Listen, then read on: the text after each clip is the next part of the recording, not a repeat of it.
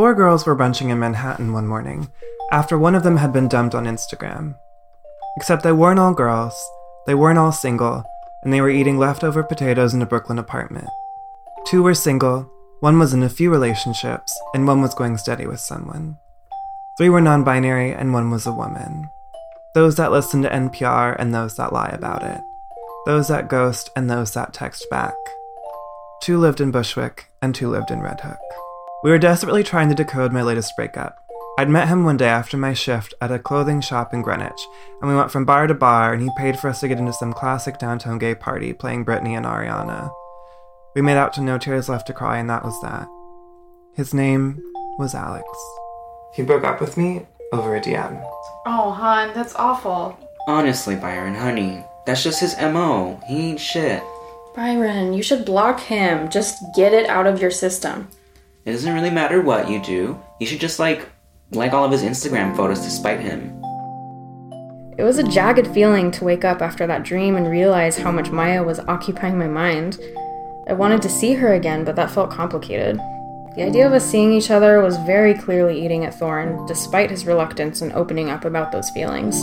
I wanted to text her, but didn't have anything to say, and chasing these feelings while everything with Thorn is left unresolved just didn't feel right. I struggled with the earlier stages of my transition. I knew who I was to become, but wasn't quite there yet, and it was easy to be called he or him. It was very gratifying to watch people catch and correct themselves. It showed that they would support me. As I progressed into the later stages of my transition, I've started to be perceived as a woman more and more. People are more likely to call me Miss, Ma'am, Bad Bitch, and things of that sort.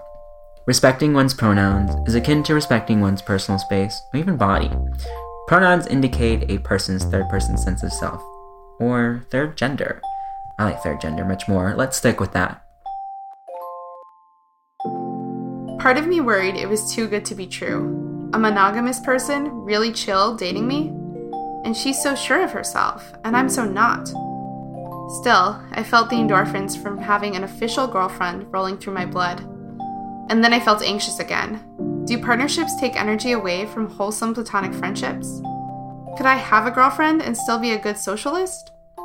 When I first moved here, I got so homesick because everyone seemed so cold and so distant, and now I've become the cold and distant one. I hide myself, so much of myself, even from Jane. The idea of queer community can only go so far when queer isolation runs deep. Would being with Jane get rid of my feelings of isolation or deepen them? Could I be a socialist without being a socialite?